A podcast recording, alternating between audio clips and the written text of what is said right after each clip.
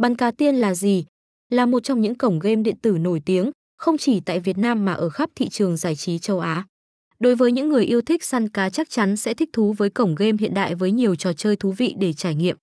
Cổng game với giao diện mô phỏng dưới biển với đa dạng hệ sinh vật biển.